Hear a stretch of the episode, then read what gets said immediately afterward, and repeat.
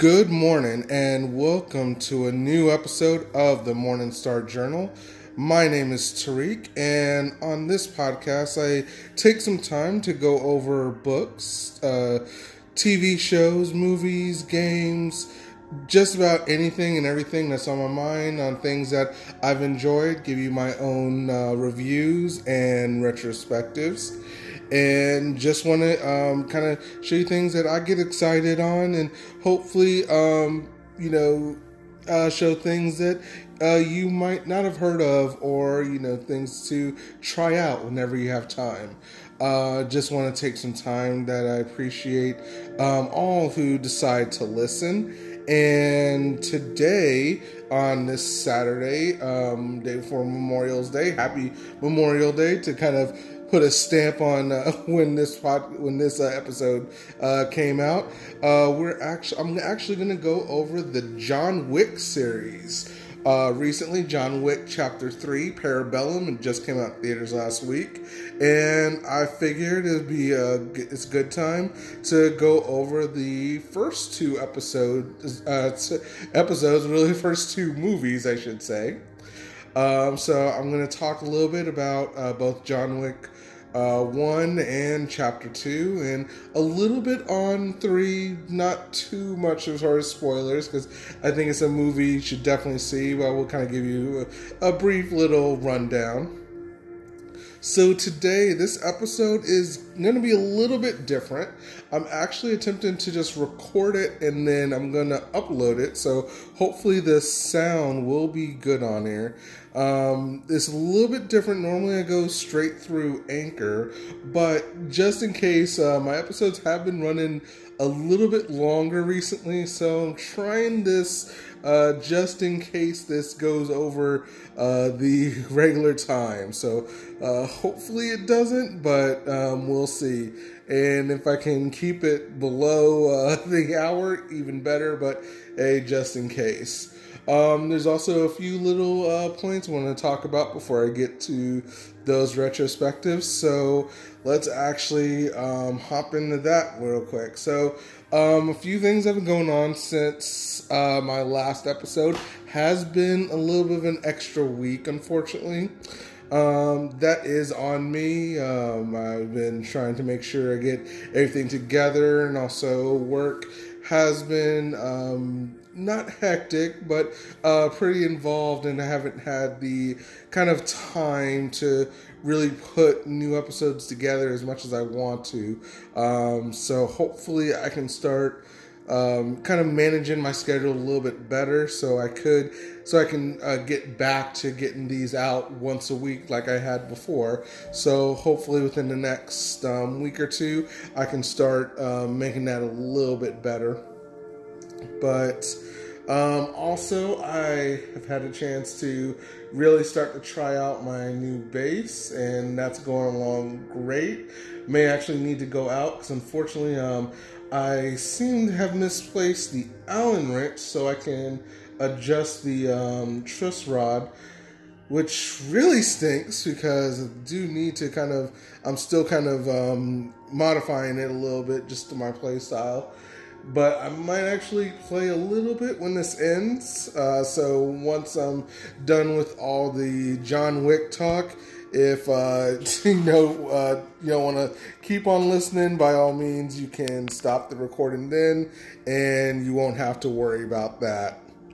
Um, and like I said, uh, this is a little bit different because I am using the recording and the phone does actually go off. So I'm hoping that that doesn't actually hurt or, um, I should say, uh, stop the recording um, as it's going. So we'll definitely see how that goes. Uh, I've got a little bit of music going on in the background, so let's get to the little points. Um, another thing, of course, uh, just kind of going over a few uh, things in media that I kind of wanted to um, throw out there. So, I've had two series in uh, recently that I'm kind of sad for. I've got Into the Badlands, um, a show that I've talked about uh, several times. Can't remember if I did a official podcast on it. I feel like I, I don't think I did. Um, so that's definitely going to be one that I'm going to have to um, bring out soon. But Into the Badlands had just ended, and uh, it was definitely a really amazing uh, a series finale and it's very interesting where it left off. Um, that's going to be something I might have to talk about sometime. But if you have a chance, um, most of the episodes, uh, most of the seasons are still available on Netflix, and the last couple of episodes, well, you have to either get AMC or wait, and hopefully uh, Netflix will get the last season soon. Um, another series that have just ended was Game of Thrones and there are a lot of articles and reviews that talk about its um, well its ups and downs for a lot of people um, i'll just say that in the end i did um, i did enjoy it um, i i see uh, or at least to say i do um, pretty much agree with how a lot of things ended though i will say that it, it feels like something was missing. I know that's very vague, and a lot of people want to point out certain things. And I have a colleague that really enjoyed it and kind of said, "Well, what did you expect?" And it's not. I'm not sure. A lot of things that end when they when you do have something that's the true finale, not just a season finale, but like the ending of a series. There's kind of this feeling. It's not just a climatic battle or um, one last duel. There's just a, a, feeling, an overall feeling that when you're re- either reading something, when you're watching it, if it's truly an ending, you really get that feeling that yes, this is the ending of this uh, story. This is the end of this series. Even though there might be things there will be things that go on and you know there's of course things that could be spin-offs but there's a finality that I just feel that uh, Game of Thrones was missing. It's hard to say, and it might be something that I'll have to uh, kind of look up and research to get more feeling. So just uh, just kind of put my stamps on it. I thought it was okay. I thought a lot of things were pretty good, but I do feel that there was something missing, and that'll be something for another time. Um, also, since I still do have HBO uh, now, at least for another couple of weeks before I cancel subscription, like a lot of other people did, you know, you just kind of jump on for Game of Thrones or in my case, Westworld when that comes out next year. Um, I started watching Deadwood and that's been a really cool western. Um, that might be another one that I'll have to um, put into a show. Either that or just westerns in general. Because I've actually realized after watching Deadwood, I enjoy um, western stories. Like there's the the setting is uh, pretty interesting, but there's a certain style to the stories. There's uh, certain elements to westerns that um, you know I'm comparing like Deadwood and um, uh, Hell on Wheels, and a couple of others. Uh, Warrior can be considered uh, the new one on Cinemax um, that's based off of, uh, um, I think, a story that was uh, brought up by either Bruce Lee or I know it's definitely his production company. Um, but uh, even that, that one, Warrior, which is on Cinemax now, there's certain elements that make it a Western that I've I've come to enjoy, and that'll be also something that I'll have to talk about.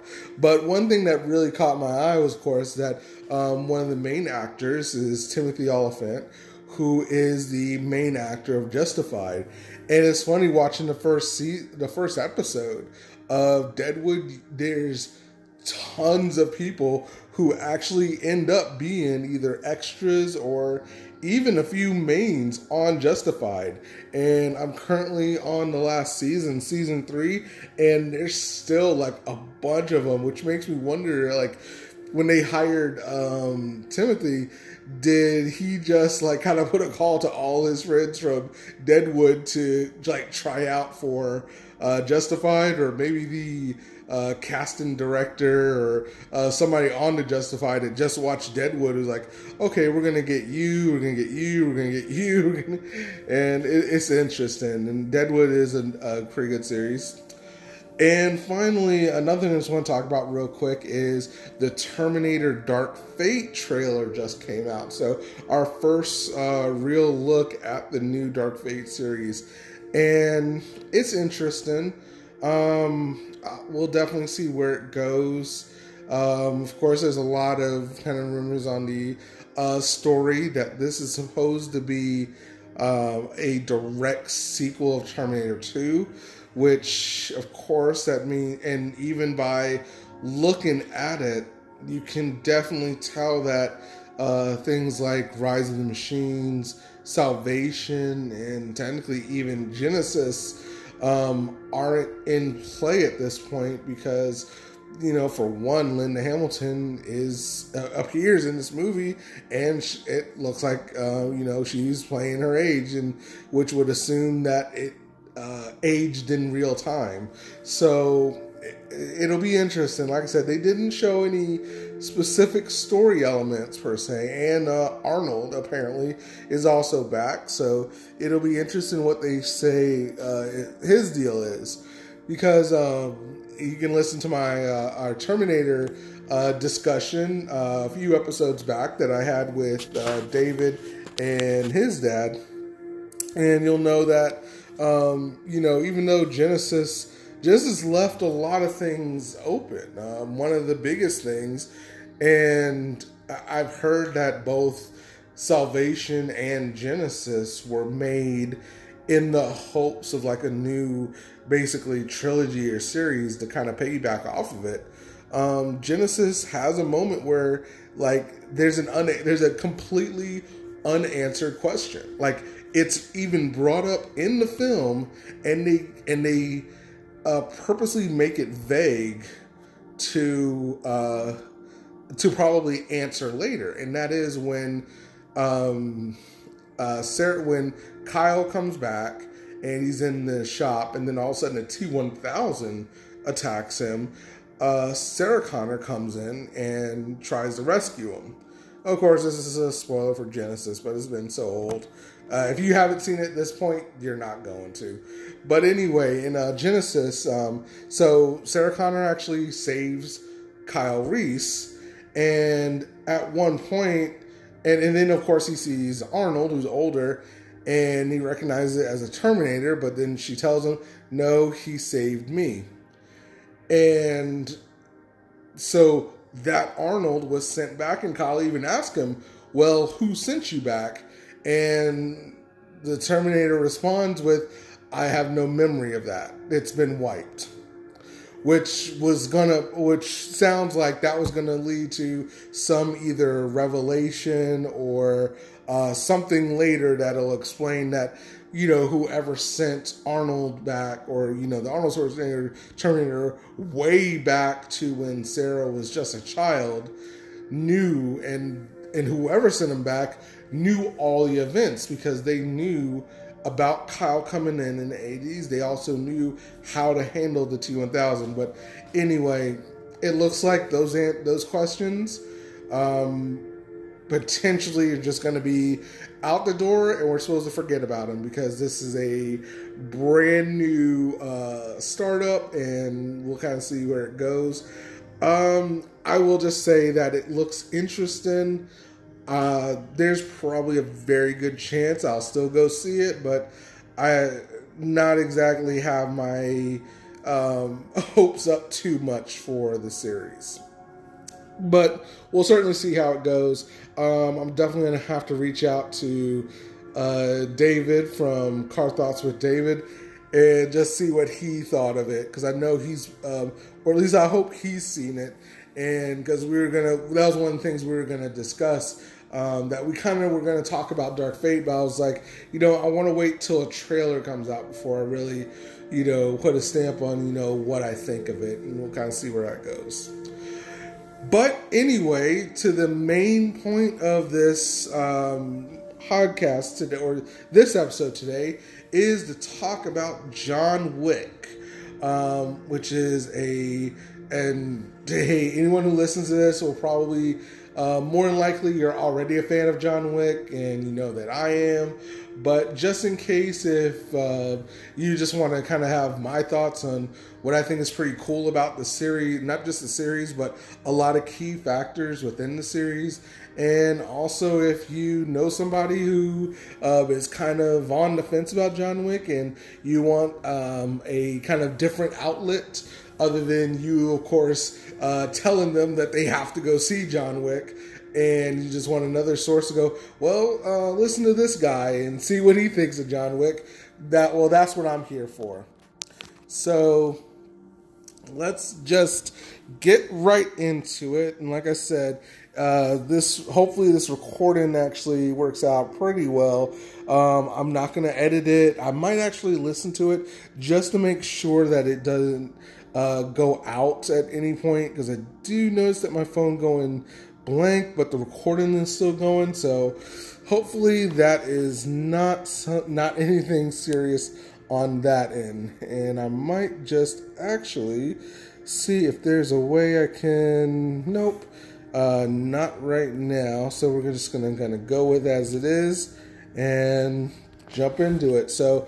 Um, John Wick series created, or actually directed, I should say, by Chad. I'm going to probably get this name wrong, uh, Stahelski, but also um, co-directed by David Leitch. Now, Chad is probably the main director that's usually advertised, while David, though they don't put co-directors on, um, at least on the first one, um, you know that he just he's actually on mainly as a producer basically. Um, and he continues and david continues to produce the later films but he mainly um, but it, so the john wick series is predominantly directed by chad. Um, so who, who are these characters? When what is John Wick uh, for those who don't know? So here's the basic story of John Wick. John Wick, um, when the movie starts off. Oh, and before we start off with that, uh, there will be spoilers for John Wick 1. Um, there will be spoilers for John Wick 2. I mean, these movies came out in 2014 and 2017. Um, and you have to know at least pretty much what's going on on both these movies to understand how John Wick 3 even works. So I am going to spoil those two, but I will leave um, uh, non spoilers are very light for John Wick 3. So, uh, John Wick, the first John Wick, um, starts off with um, him waking up. Oh, sorry, no, I take that back. It actually starts him crawling out of a damaged SUV. So we get the um, uh, and if there was a narration, you probably would be like, I bet you're wondering how I ended up like that. Well, let me tell you. And then it goes to a flashback.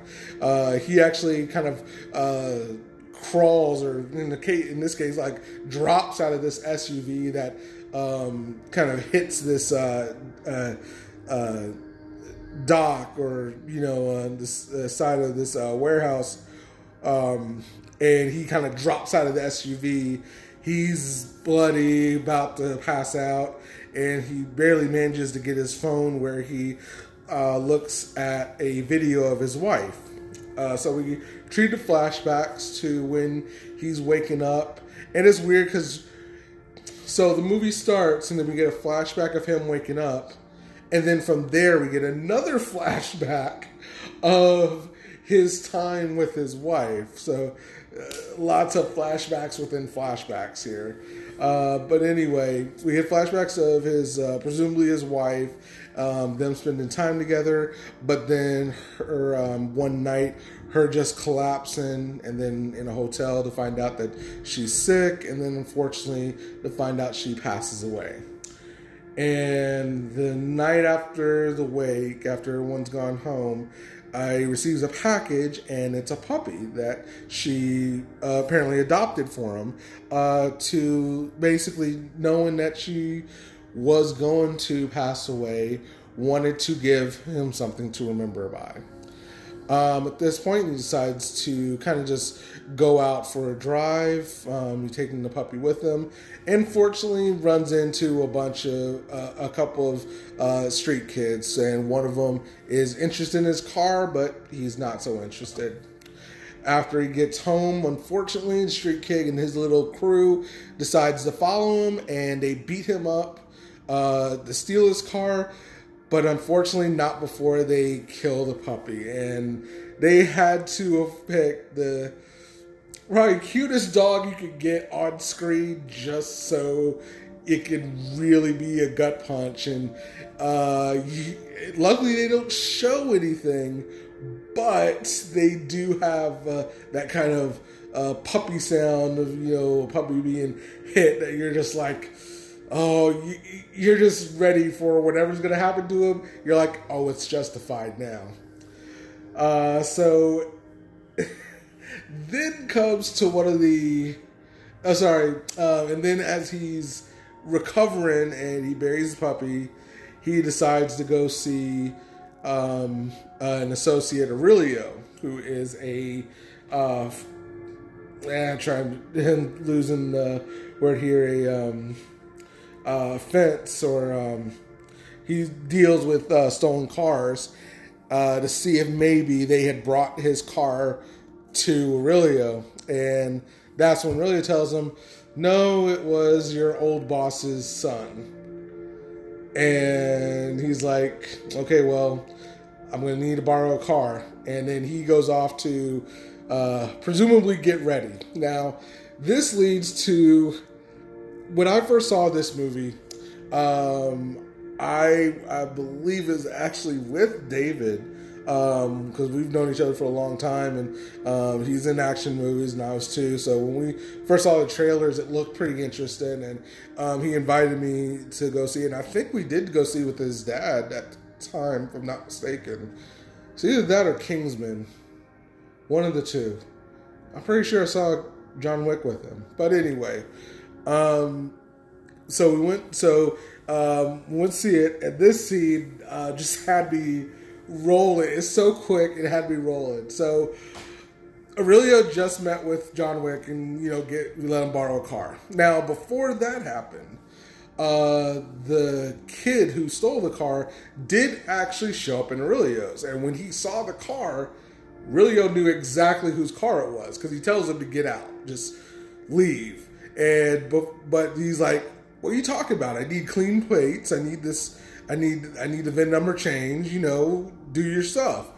And really, it's kind of like, look, um, where did you get the car? It's like, oh, we sold from some guy. We sure uh, messed him up, and we killed his dog. And he's just, he kind of gives that laugh of like, yeah uh, that's that, that's messed up, man. And he punches the kid, and uh, his, uh, his, the kid's crew is kind of like tries to pull a gun on Aurelio. He's like, yeah, go ahead. You know, whatever you think you're gonna do, it's you know, it's nothing. And uh, as a kid leaves, he's like, you know, my dad's not gonna like this, and um, was like, trust me, he's gonna understand. So of course, after John Wick shows up, and this, of course, the kid has already left. and John Wick had showed up and left. Aurelio gets a call from Viggo, who's the uh, uh, kid's father, and he goes, and I remember this because this is just a beautiful line. He goes to him, and uh, Viggo actually says, uh, "I heard you hit my son." He was like, "Yes, sir, I did." And was like, "Can I ask why?" It's like, well, it's because your son stole John Wick's car and killed his dog. And he kind of turns around and just goes, oh, and hangs up. and I'm probably not doing the scene justice, but if you ever suggest see John Wick, it's just just the most like hilarious scene, and you're like, okay, I think I know what I'm in for. Uh, to sum up most of the rest of the movie, um, in first John Wick, he uh, basically unearths because he has this submitted over. He unearths a chest with gun with different guns, knives, different weapons, and gold coins. Now, this is something that they that the um, the showrunners or the directors and writers did in this movie. That's that really makes John Wick stand out compared to other action movies. Um, you know, different action movies have like a little uh, either a theme or a feel to it. A lot of movies that have The Rock um, have kind of this feel to it that makes The Rock stand out. Same thing with other um, other actors like Bruce Willis or Arnold Schwarzenegger, Sylvester Stallone. Um, the Fast and Furious series, usually because they deal with cars and um, you know uh, fast moving vehicles, has a certain feel. What John Wick does, and this is a lot to the um, two directors who were stunt coordinators, which I'll talk about after I get into John Wick 1 and 2. Um, because they're stunt directors, the two things that make John Wick stand out a lot is one, the stunt choreography that goes on that happens right after the scenes that I'm talking about where John Wick goes um, pretty much goes off on a uh, group of thugs that come after him, but also with these coins and this entire um, kind of hitman underworld that uh, that we're introduced to in the first movie and is expanded on in the next two movies. Um, so get back to John Wick. Of course, um, when Viggo finds out what's going on, he actually slaps his son around a couple times. He's like, "You don't know what you've just un- pretty much. You don't know what you just unleashed." And he even attempts to call John to kind of see if he can't talk him out of it, talk him out of what he's going to do. And unfortunately, he can't. So he gets his guy to send like a bunch of men to go after him. And John Wick is basically suited up for him, and you get one of the most kick ass um, uh, action sequences in a long time, and he takes out all these guys. Um, and one other scene I will talk about is the next one. Again, uh, if they have the action to show you, okay, this is going to be action packed. This is the choreography you're going to get, but you're also going to get these elements of comedy too. And so that's what kind of happens here, where after he kicks, uh, after he kills all these guys, headshot after headshot, um, a few like uh, just neck snaps and knife stabs. Um, you kind of see these red blue lights and his doorbell rings, and a police officer is there and uh, he he opens up the door. At first, he has his gun out, but when he sees the police, he's like, "Okay, let me put this back." And then he opens the door for the police, and I'm trying to remember the guy's the character's name. I'm gonna say Johnny. I'm not sure, but um,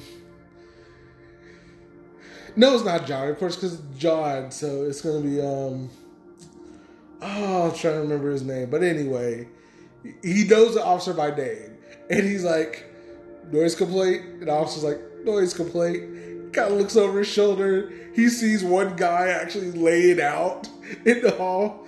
And he looks at John and goes, uh, are you working again? And John's like, no, I'm kind of working on, I'm, I'm kind of sorting through some things. And he's just like, oh, I'll leave you be. And just walks away. And there's a subtle thing that if you notice, when he looks over his shoulder and sees a dead guy, he does put his hand on his gun for a moment. But then when John tells him he's working on stuff, you actually see him not only take his hand off, but almost subtly showing that he's taking his hand off his gun to be like, John, don't kill me. I'm just gonna walk away from this. And John I think you know they, they Keanu Reeves does plays it well with just like kind of subtly go like, yeah, cool, yeah, you can go. And then uh, to add on to this, and then to add on to this world, which we're gonna get into in a minute, um, he calls basically the equivalent of a bunch of cleaners to come in and clean up the house. They wrap all the bodies. They um, squeegee the uh, screens, mop up uh, the blood on the floor in the uh, kitchen in a couple areas, and clean up the scene within like we, from what I can only assume, it still only takes them maybe less than an hour. Um, and, it's, it actually, and the, the van, of course, says waste disposal, and you're like, of course it does. And he pays in these gold coins, and it's like all you need. All you need is to call this, give him the coins, and that's it. No other questions.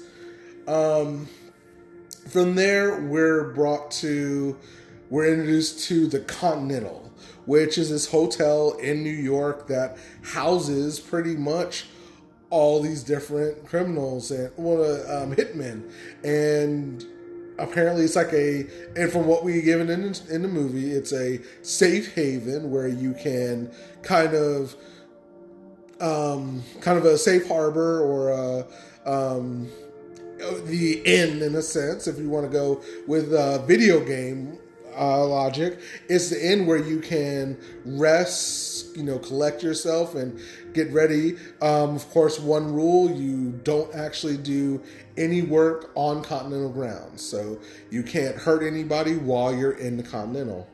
And it's here where he meets up with the manager, who's played by Ian McShane, which he does a phenomenal job. Uh, and also the uh, the concierge who also knows John Wick from previous uh, series because he's like, it's good to have you back. He's like, oh, well, just kind of visited, you know, not sure if I'm really back yet. Uh, he plays a important role in later films, but um, you know, he kind of gets his bearings and he prepares to go after uh, Viggo's son. Um,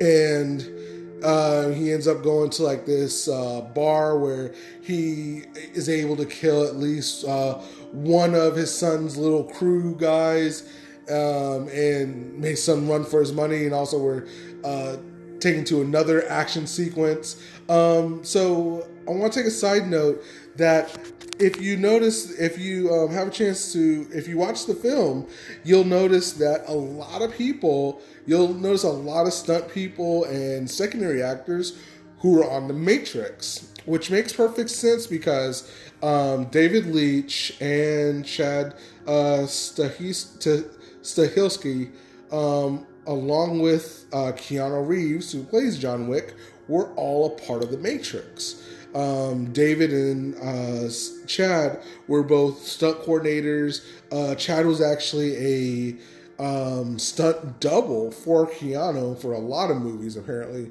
Not just The Matrix, but also he's been Keanu's stunt double for um, The Replacements as well as Constantine.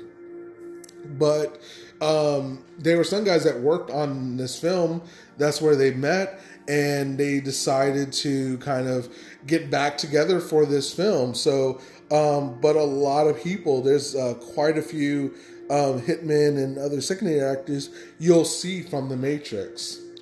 But um, not to give too much of away, but he goes on a long and bloody and at sometimes uh, dark humor hilarious uh, uh, kind of romp on trying to get to Viggo's son, and eventually he does. Um, he does actually get to him, uh, but of course Viggo is very upset by this, even though he kind of understands where John's coming from, but it's still his son, um, and lead into a final conversation with Viggo that practically almost kills him. Uh, so they kind of jump to the end of the movie.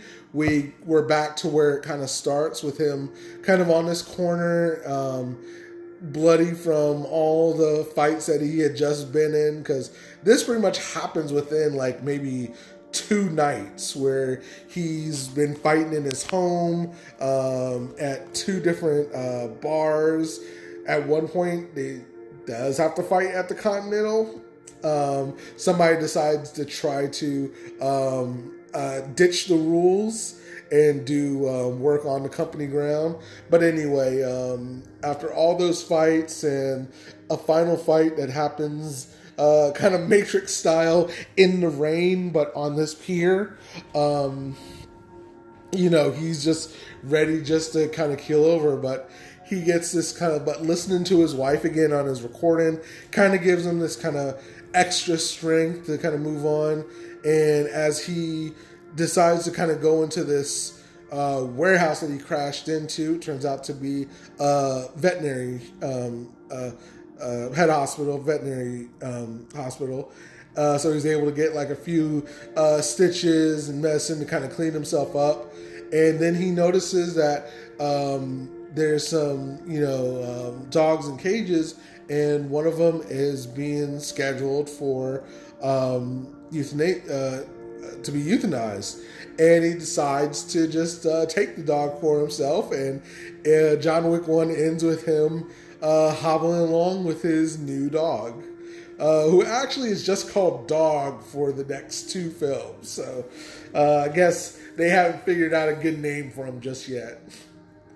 Um, anyway, that's John Wick One, which ended, which was in 2014, and then three years later, in 2017, we get John Wick Chapter Two, and uh, John Wick Chapter Two starts off practically where this one it's off. He's actually um, attacking this guy on motorcycle because he knows where uh, his car eventually ended up and it actually ends up with this um, Russian dealer who is the brother of Viggo, and he's kind of like he's trying to pack everything up because he knows what happened to his brother and his nephew, and he's like, okay, we got to pack everything up, we got to go.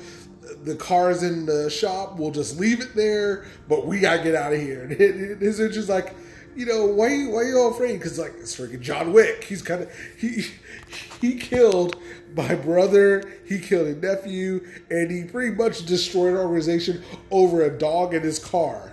And we have the car, so we need to get this out of here. And it's hilarious. The actor who plays. Um, kind of a side note that's another thing that this series is really kind of cool for is that if you have watched a lot of different movies, a lot of TV shows, or what have you, you're gonna see a lot of little like celebrities and stars in a lot of different roles in this film, and it's pretty hilarious. Um, to the first movie, which had Ian McShane, William Dafoe shows up as an old friend. Kevin Nash even makes a, a short little cameo. Um, and, and, another Matrix guy, the uh, from the uh, Matrix, um, I believe it's Reloaded, the second one.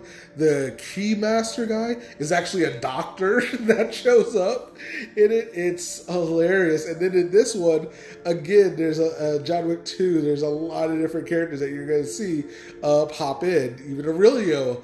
Uh, oh, and Aurelio's played by John Leguizamo, who I hadn't seen in a movie since, I think, Collateral. Um, or no, sorry, Collateral Damage. Um, and I can't remember the last movie I've actually seen him in, but it's been a while. So it was funny seeing him in this. But anyway, um, he kind of goes in this place, beats up a lot of guys, and there's a moment where the main Russian guy is kind of like he's sitting in his office and he hears all the gunfire and shouts and screams, and he's just sitting there like, "Oh man, I hope he doesn't come up here." And eventually he does, but John Wick's kind of like, peace. And he's like, so you're not going to try to kill me? He's like, no, I just want the car. And he's like, okay. And he takes the car, which unfortunately got very damaged as he was trying to make his way out. Uh, so he eventually gets to Aurelio. He's like, yeah, I'll have it done by, you know, Christmas of, you know, 2020 or something like that, or some like far off year.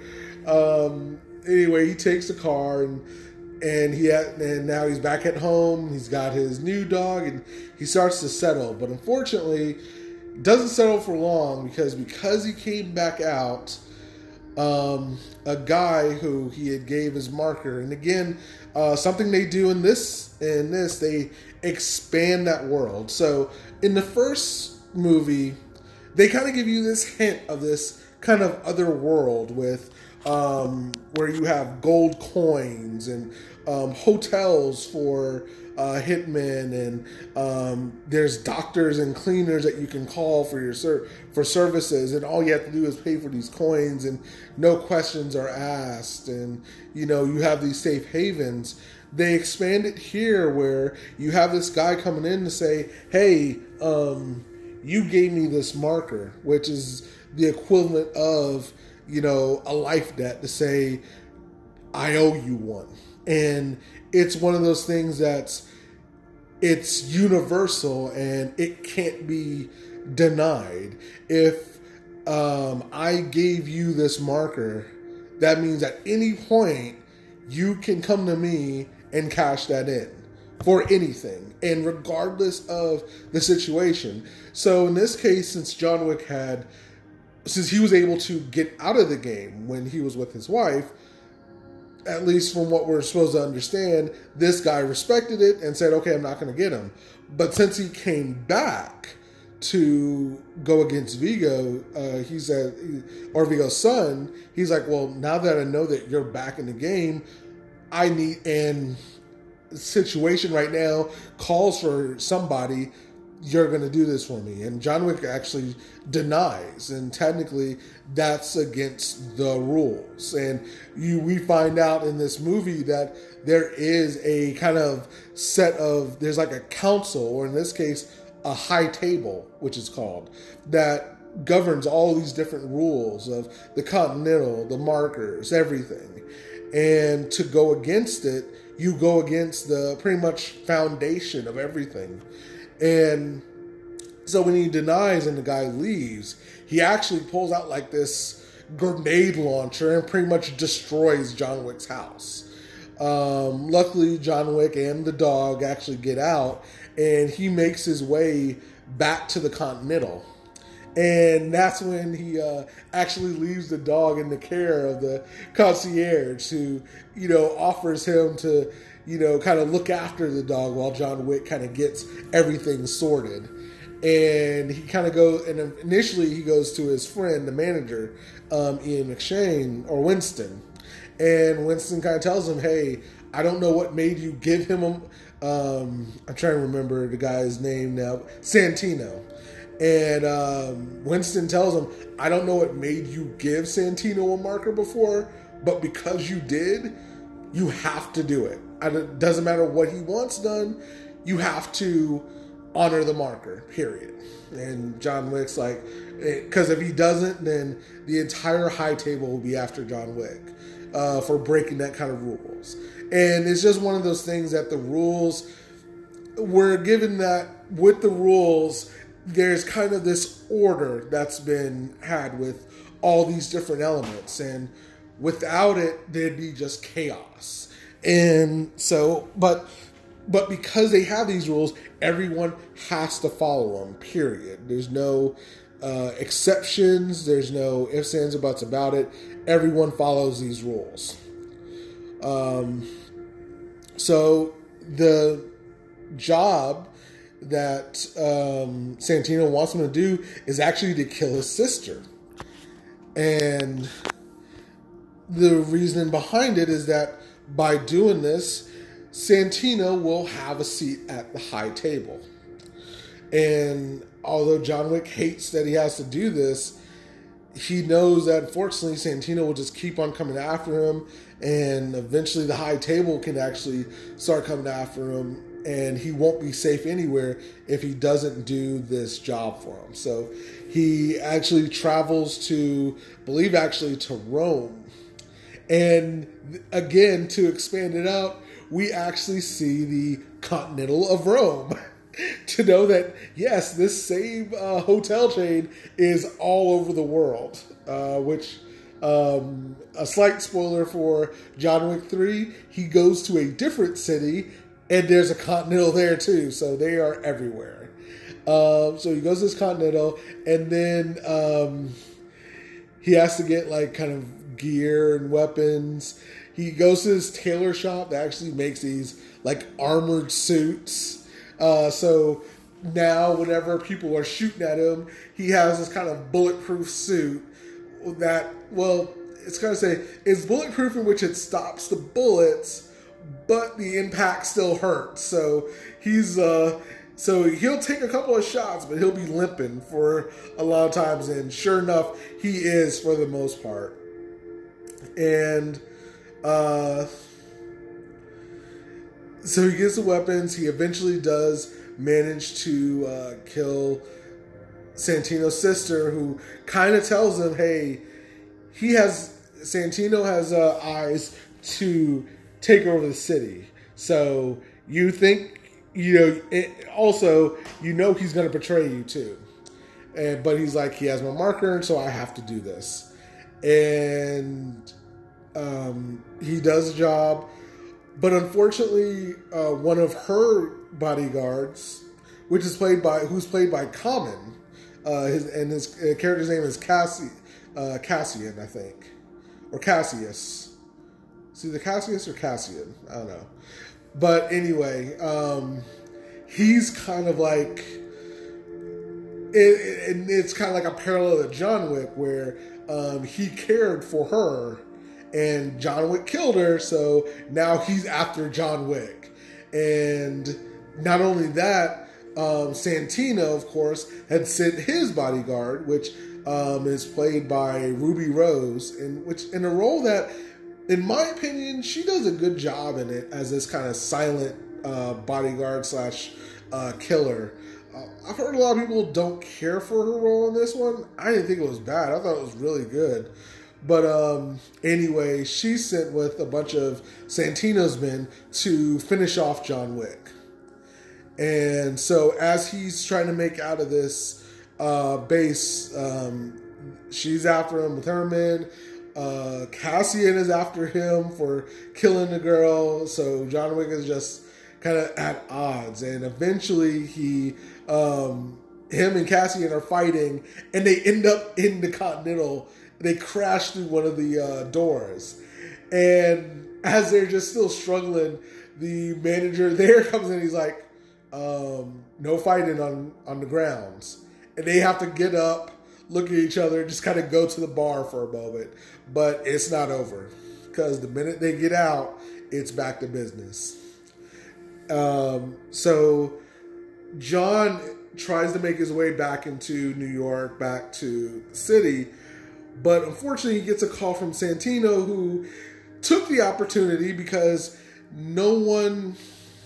And this is where it kind of like you have to suspend disbelief that even the, that John Wick wouldn't tell, wouldn't broadcast what he's doing, nor would Santino broadcast that he would want to kill his sister.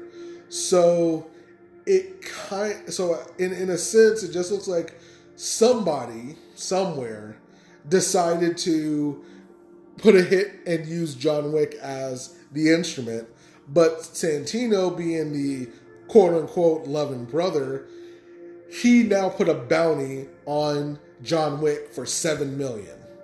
An open bounty because Santino just looks at it. He he took the opportunity. Was like he calls him. He's like, you really didn't. You. I mean, it would it would be right that um, I wouldn't do this for my own sister because you know it's not like he went. It's not like no one knew because unfortunately he kind of did. John Wick kind of did this like the middle, like this party, and of course Cassian got away, so he would know John Wick did it. But anyway, Santino puts his head out on him and he actually goes back to the Continental uh, in New York, and uh, Winston, you know, pulls the uh, kind of like this ledger to be like, okay, well, John Wick did your um, did your favor, so you know, put your thumbprint here and sign the marker, be done. And, he, and Santino's kind of like, well, you know, he'll be dead, so what does it matter? and um, Winston's kind of like rules. And I think that's more or less we like Winston knows that John Wick will survive this, so he's trying to, in a sense, he's trying to use the rules to help John by at least like, okay, if I make sure Santino actually uh, honors the marker, maybe by the time John gets here, I can give him the marker before John does anything crazy. Unfortunately, that doesn't work out too well. Um, John eventually does make his way back to the city, but unfortunately, he's got to deal with all these different um, hitmen who see the seven million bounty and are all after him. Uh, we get a uh, we get a reference that was made back in the first movie and said again in the second one where there's a story that I once heard that John Wick killed three men in a bar with a pencil. And he does end up killing two men in a bar with a pencil in this movie. Uh, but anyway, uh, he makes his way. Eventually, he does actually uh, meet up with uh, Laurence Fishburne. So another Matrix uh, reunion.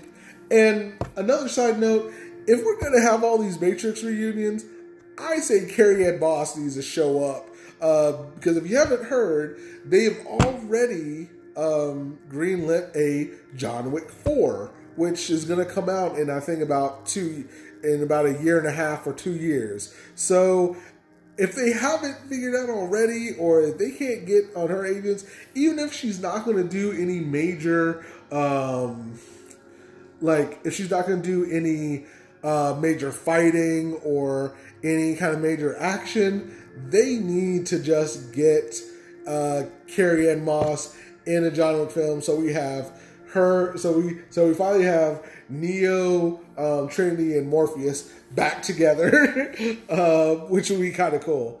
But anyway, um, so uh, Laurence Fishburne helps you know get him back um, towards the city. Uh, Santino's is at this kind of uh, museum where John Wick tries to confront him. Uh, well, confront him as in wanting to put a bullet in him. Uh, but unfortunately, he's able to be um, shuffled off uh, before John will get his hands on him, and Santino ends up going to the Continental, where Winston has to put him up. You know, he just has he has to honor Continental because he is a because he does have a seat on it. Because at this point, um, because his sister was killed, he does have a he officially does have a seat on the high table, so he is part of this council. Uh, so John Wick actually gets back to the Continental, which of course is safe ground. Um, finds out where he is. He's in this lounge. When he shows up, Winston looks at him, and you can tell Winston's already putting in his mind. He's like, he's gone through so much hell. He's not here to just talk. And he tries to tell him, he's like, John, this is the Continental. You can't do business here. Just just walk. And Santino, unfortunately, he's just he's just eating this meal. He he makes these kind of quips like, you realize that you can live here for um, years and never have the same meal twice. And he's just egging him on. And Winston's like, just walk away. And Santino's kind of like, yeah, yeah, Jonathan. And that's another thing. Winston calls him Jonathan. There's like a lot of his. How can I put this? Um, some of his regular, like regular friends, just call him John, like Aurelio, um, uh, William Dafoe's character, a couple other characters will just refer to him as John. Uh, Winston and and uh, Santino, of course, refers to him as John. Winston refers to him as Jonathan. Uh, same thing with, I believe, the um, manager of the uh, Rome uh, Continental also calls him Jonathan. So it seems like a lot of the more like older, more sophisticated um, individuals, you know, usually refer to him as John. Like there's like kind of like this. Um, and there are people who knew him for a long time. So it seems like these people know him as Jonathan. Like the professionals and his casual friends call him John. These people have known him for a long time. They're kind of sisters call him Jonathan. So Winston tries to tell him Jonathan, just walk away. And Santino has to get that last jab in. He's like, Yeah, Jonathan. Walker and before he can say away, he puts a bullet in his head in front of everybody. And he's like, Winston's just like, What have you done? And John John just looks at him and goes, I finished it. Throws down the gun and walks. Um, collects his dog and he ends up back at his home, which is kind of which is pretty much burnt down. Um, but he tries, you know, salvage what he can. at this point, while he's sitting in the rain, the concierge walks up and he's like, "You need to come with me." And John, at this point, he's kind of reserved. He's like, "Yeah, I mean, I, you know, I can't deny I broke the rules on this one. Like, hey, you know, he he did what he thought he had to do." So he takes, so the concierge takes him kind of like to the middle of, I can't remember where it is. It's like this square. if you've watched anything that involves New York, whether it be a show or a TV, at some point you have seen this kind of uh, park area. It's like, I believe it's in Central Park, but you see this particular um, kind of setting. It's almost it's like it's like a it's like a, a, staple that if you are gonna be in New York and you're filming and you have to have a scene where you're outside and you need dialogue, you you're you're gonna do it in this area. But anyway, he meets Winston and he's like, you know, um, you know, Winston's like, I can't help, you know, I had to I had to excommunicate you. Not only that, you killed a member of the High Table. They doubled the bounty to 14 million. So, but then, you know, kind of John's like, well, why, why am I not dead yet? He's like, because I deemed it not so. And he kind of gives a signal, and all the people in the park stop and leave. And it's just them two. Well, them two and and the dog. But um, you know, that's just to show you how much pull Winston has. So it's like you just see everyone like in this park area um, or fountain area, I should say, just leave, and it's just them. And he gives him, and Winston hands him, which I'm assuming it's it's his marker that he had originally gave to Santino to be like, you know, maybe you might need, maybe this will either help out or maybe, you know, maybe you can figure out what you can do with this because at least that will prove that. Because I think what it is is that that at least proves that he had a marker with Santino, and maybe it's one of those things that if you can, or at least the way the way I looked at it was that having a marker proves that John had a marker for Santino. And the rules of the marker, of course, is that you do, if you give somebody a marker, you do any request they have. So, and this is where kind of like, this is maybe like more, you know, he'd have to plead his case, is that the only reason John went after the sister was because Santino told him to but then Santino betrayed him. So there's probably another thing where there's probably like a trust issue where, you know, if you hire this hitman to do a job, you don't go back and then put a mark on that hitman. That's dishonest. And that's what led to his death. And maybe if John can get a few minutes to talk to somebody at the high table, maybe he can um, maybe he can uh, put that case together or something, or maybe he can kind of figure out that before they kill him. But unfortunately, what happens is because he did this like in front of a lot of people, Winston kind of his hands were tied here, so he excommunicates him, which means he can't use any of the services or features of a continent of not only that continental but any continental in the world. He cannot use any services tied to continental um, so any safe houses, safe havens, um, places of rest, unavailable to them.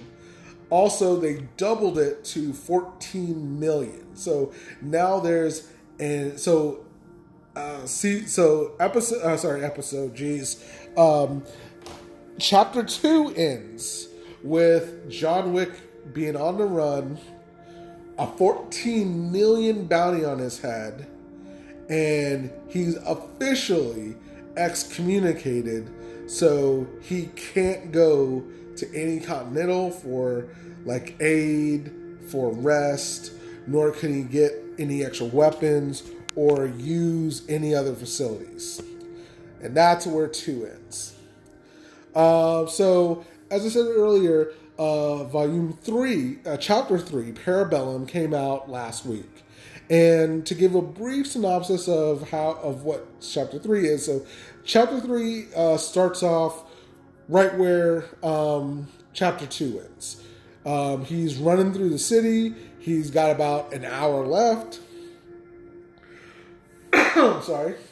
He's got an hour left. He's trying to collect everything and anything he can before his hour's up.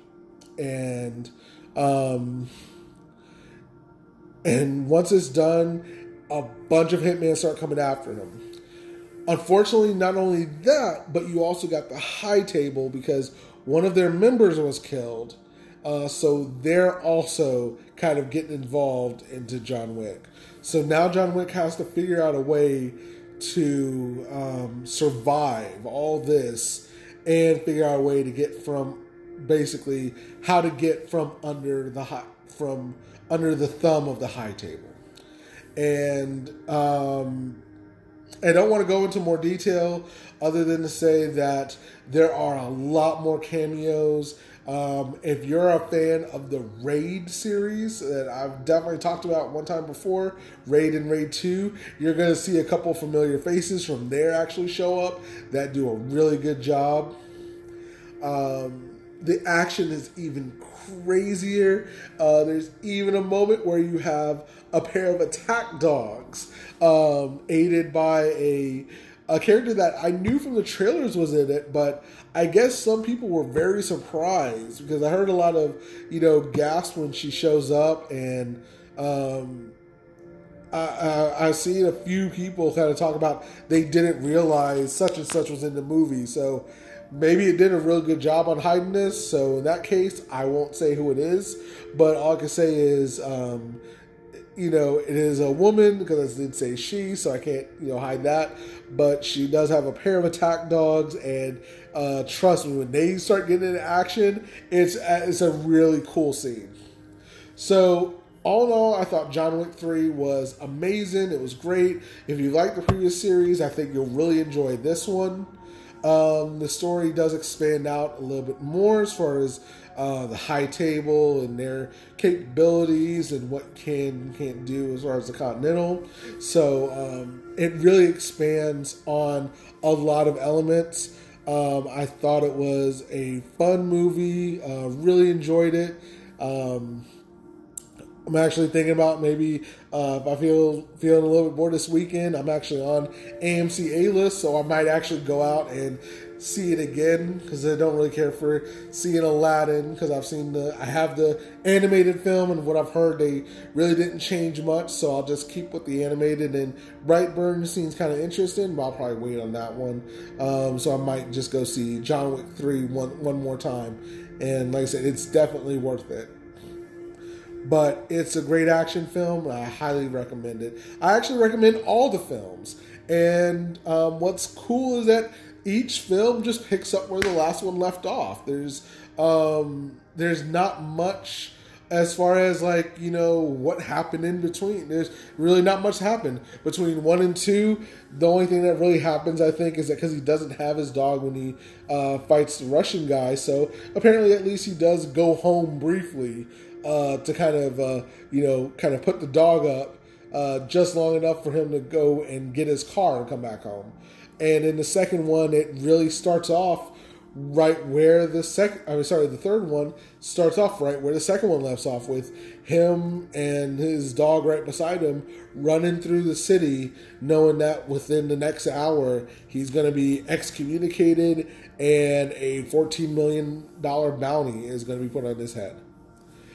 Uh, so right now, I want to take a moment and actually talk about the uh, directors, uh, the directors, the writer, and also um, the uh, composer. Because one of the things, if you listen to my uh, previous podcast, I'm really into music. I I love uh, soundtracks. I um, whenever I play games, I usually want to play something in the background. I enjoy having music um, even like while working. It's it's just a part of me, and one of the reasons why I actually picked up guitar and uh, started playing it because I used to be in um, marching band before, and I really enjoyed that. So um, music has always been a part of me that I've really had um, a lot of fun with, and I enjoy good music. I enjoy good, especially good soundtracks. Now, I'm not talking about you know different songs, but I enjoy the actual like soundtrack. What makes it uh, definitely you. Um, if you watch um, the Predator, there's a kind of like uh, kind of this like this drum beats and sound to the Predator that's unique to the Predator. Same thing with the Aliens, Terminator.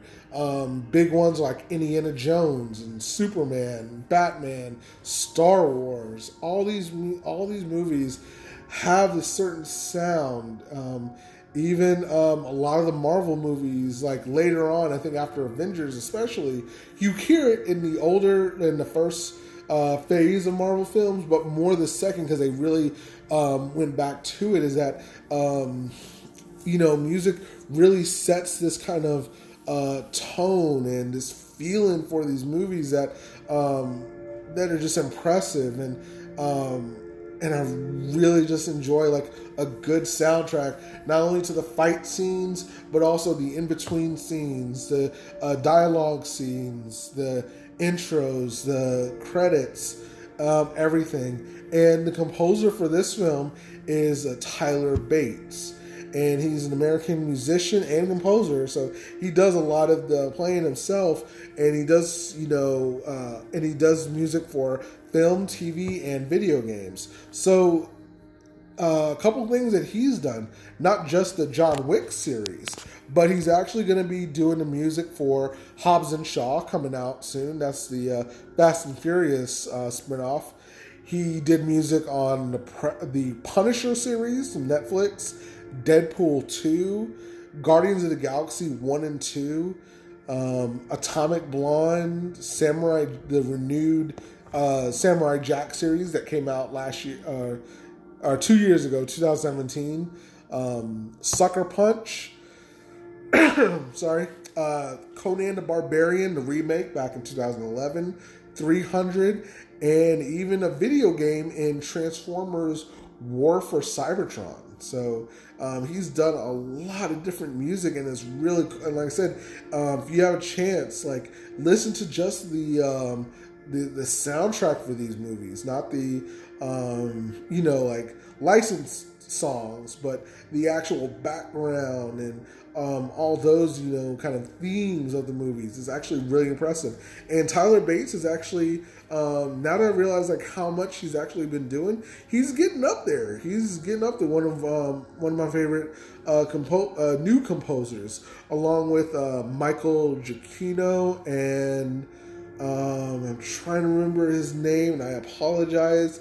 I think it's Rami something. Um, he actually does the Origin. Uh, he does the music for.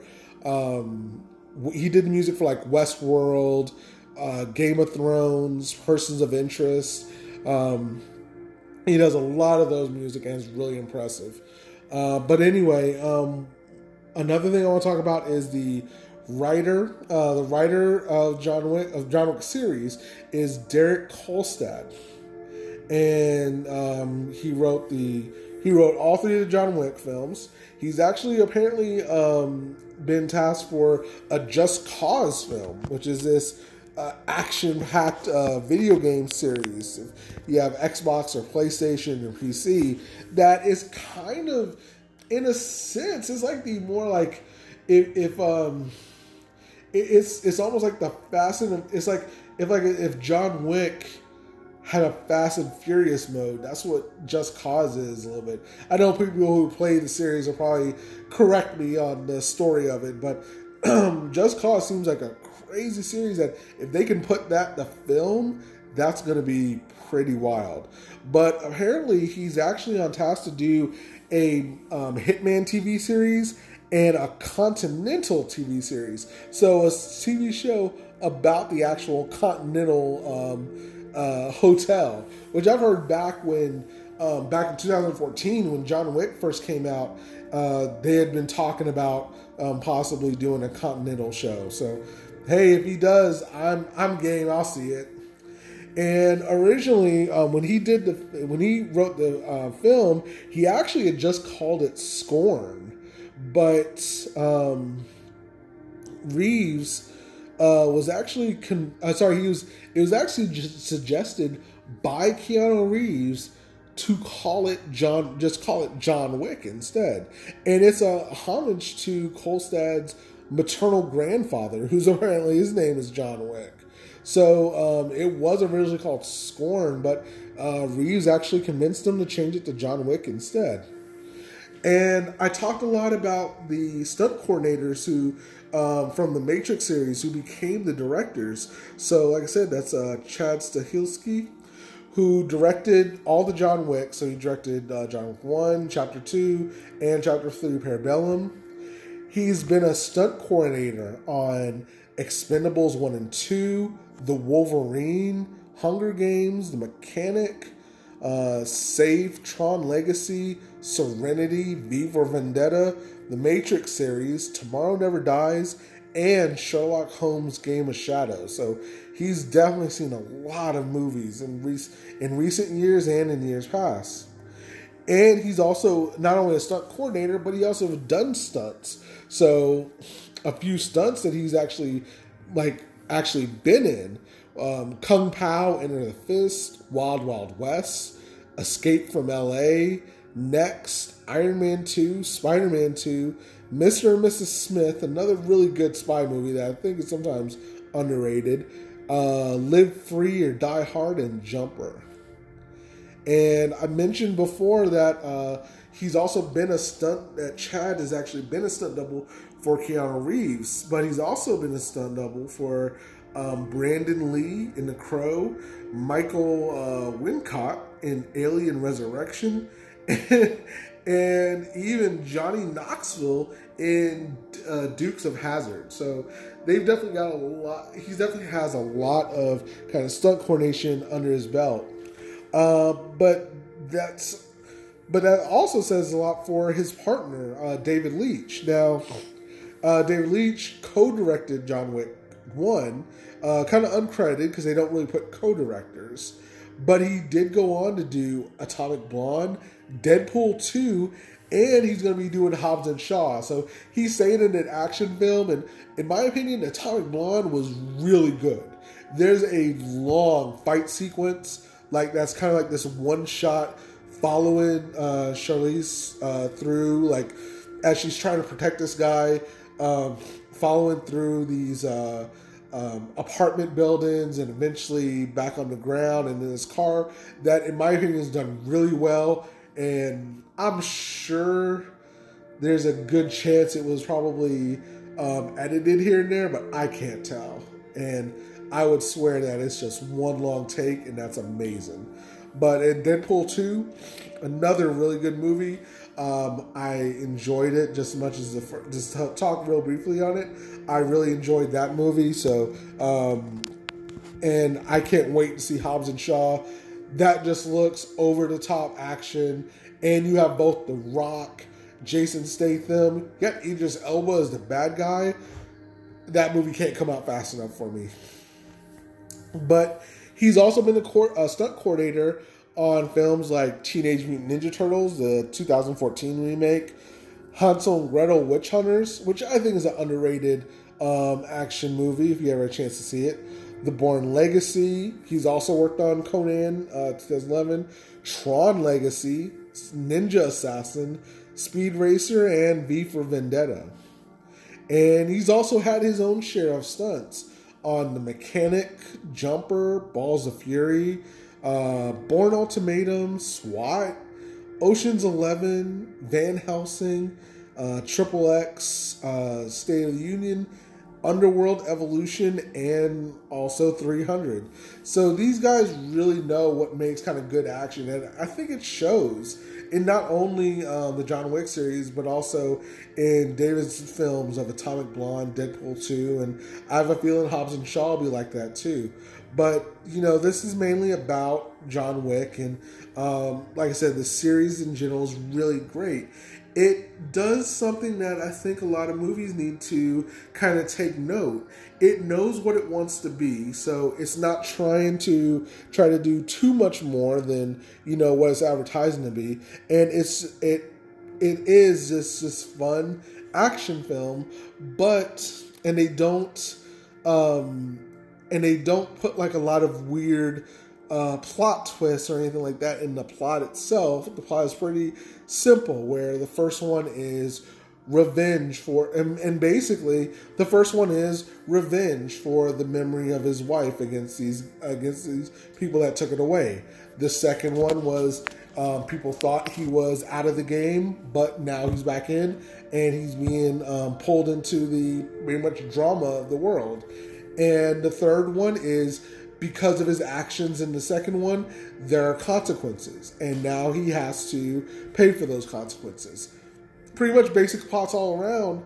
Um, there's things that can be spoiled, but it's not. But that's not what this series is about. It's not about a long, you know, intricate story with twists and turns and you know revelations and things like that it's about these action sequences of a guy who basically is trying to get out of the game, but unfortunately can't. And he's just doing his best. And I think that's really, really cool.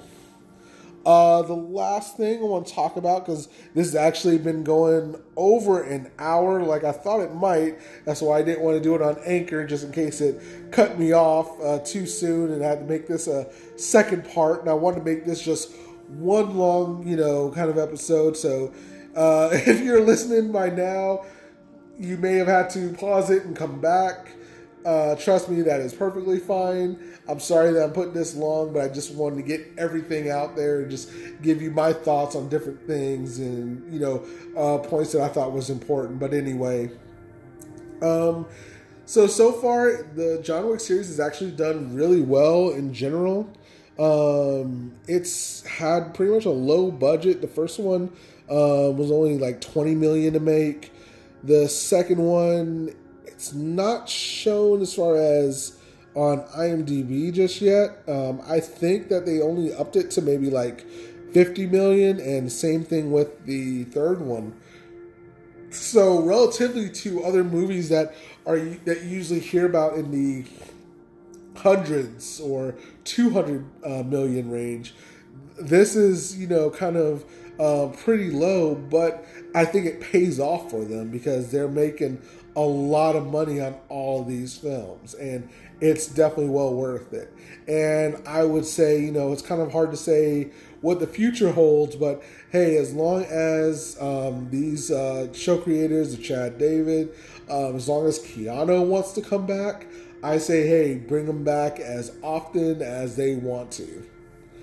So uh, we're gonna wrap it up from there. Uh, again, I want to thank everyone who's listening. Um, if you have uh, comments or if you want to talk about John Wick or how much you know what you liked about the series, what you liked about the entire, you know, what was your favorite moments. Um, you can even include, uh, you know, John Wick uh, Volume 3 because I've seen it, so you're not spoiling anything for me. So if you want to talk about, you know, parts that you really love, by all means, you can leave comments in Anchor. They actually give you an option for uh, voice messages.